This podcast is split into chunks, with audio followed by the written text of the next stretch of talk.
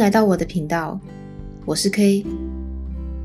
今年快要过完了，还记得去年的这个时候自己在做什么吗？还记得去年的这个时候立下了什么目标吗？或者应该说，你做了吗？如果此时的你有一点愧疚，觉得不好意思，没关系，不是你的错，请你别自责，没有任何人有资格责怪你，因为当初没有人告诉你应该先决定什么。定目标没有问题，问题是顺序。亲爱的，你心中有没有曾经那个片刻，渴望着，想象着，期许着，如果我能够就好了，这样我就可以，就不必。与此同时，你的嘴角泛着笑意，心中浮现自己正在进行这件事情的样子，你觉得很快乐，很幸福，甚至有了更多的联想。我可以，还可以，然后再……你知道这是什么吗？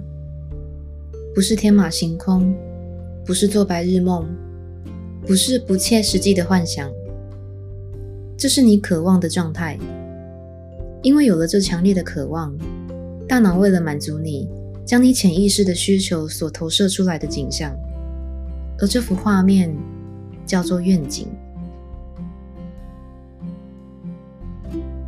亲爱的，在今年的尾声，先不要急着帮自己立下明年的目标，代办清单也先放在一边。我们先想想自己的愿景是什么，抛下你心中的可是、但是、我的父母说、我的朋友说等等各种非你本人产生的言语。忙碌的生活让你习惯配合别人，习惯压抑自己，习惯透过他人的反馈来定义自己。现在的你，唯一需要做的，是在此时对自己坦诚，专注在自己身上，并且大胆的去想象，去思考，我的愿景是什么？不用马上决定，愿景是需要时间堆砌的。当我们开始问自己，我的愿景是什么呢？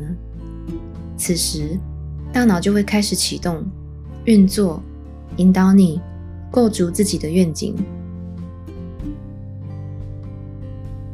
你有愿景吗？你的愿景是什么呢？期待你和我分享愿景的那一天，你在二零二二年努力的模样，你的用心、你的付出、你的踏实，绝对不会白费。从小我们就被教育要时常对他人说请、谢谢、对不起。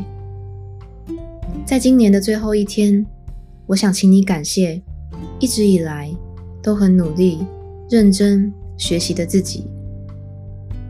谢谢你自己，感谢你自己，一直都很努力的你值得这一声感谢。